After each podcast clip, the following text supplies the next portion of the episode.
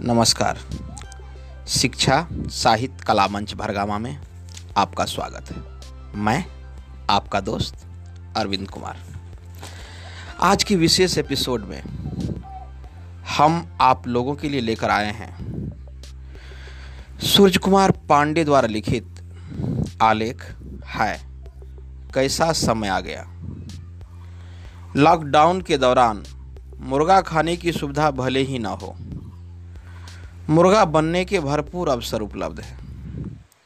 मैं बाइक की डबल सवारी का परिणाम भुगत चुके एक नौजवान की उठक बैठक वाली कसरत की व्यथा कथा सुन रहा हूँ। वह बता रहा है, ऐसा लग रहा है, जैसे ज़िंदगी की गाड़ी में रिवर्स गियर लग गया है। सदियों पहले इस दुनिया में न हवाई जहाज़ होते थे और न ही रेलगाड़ियाँ। तब इनका आविष्कार ही नहीं हुआ था। कोरोना ने हमें वे दिन भी दिखा दिए, जब लोग सैकड़ों मील पैदल चलकर मंजिल पर पहुँचा करते थे। समय ने बहुत कुछ उल्टा पुल्टा कर दिया है।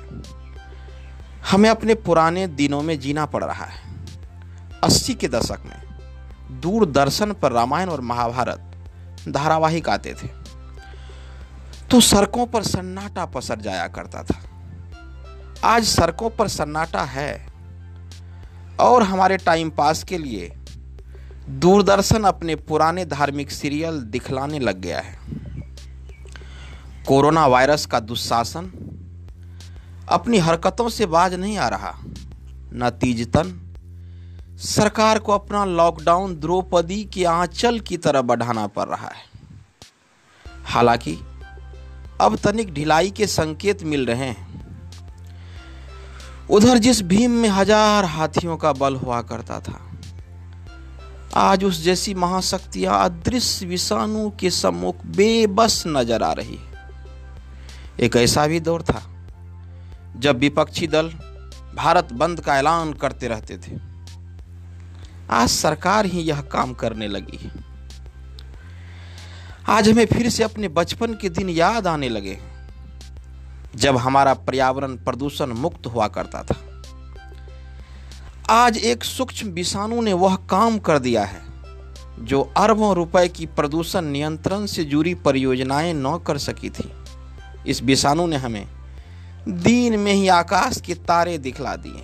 हाय, कैसा समय आ गया है। सभी अपना मुँह छिपाए हुए हाथ मिलाना तो दूर। हम किसी के पाँव पकड़कर गिर गिरा भी नहीं सकते। हर कोई बगल वाले इंसान से कन्नी काट कर निकल जाना चाहता है। स्वर, अरविंद कुमार भरगांव।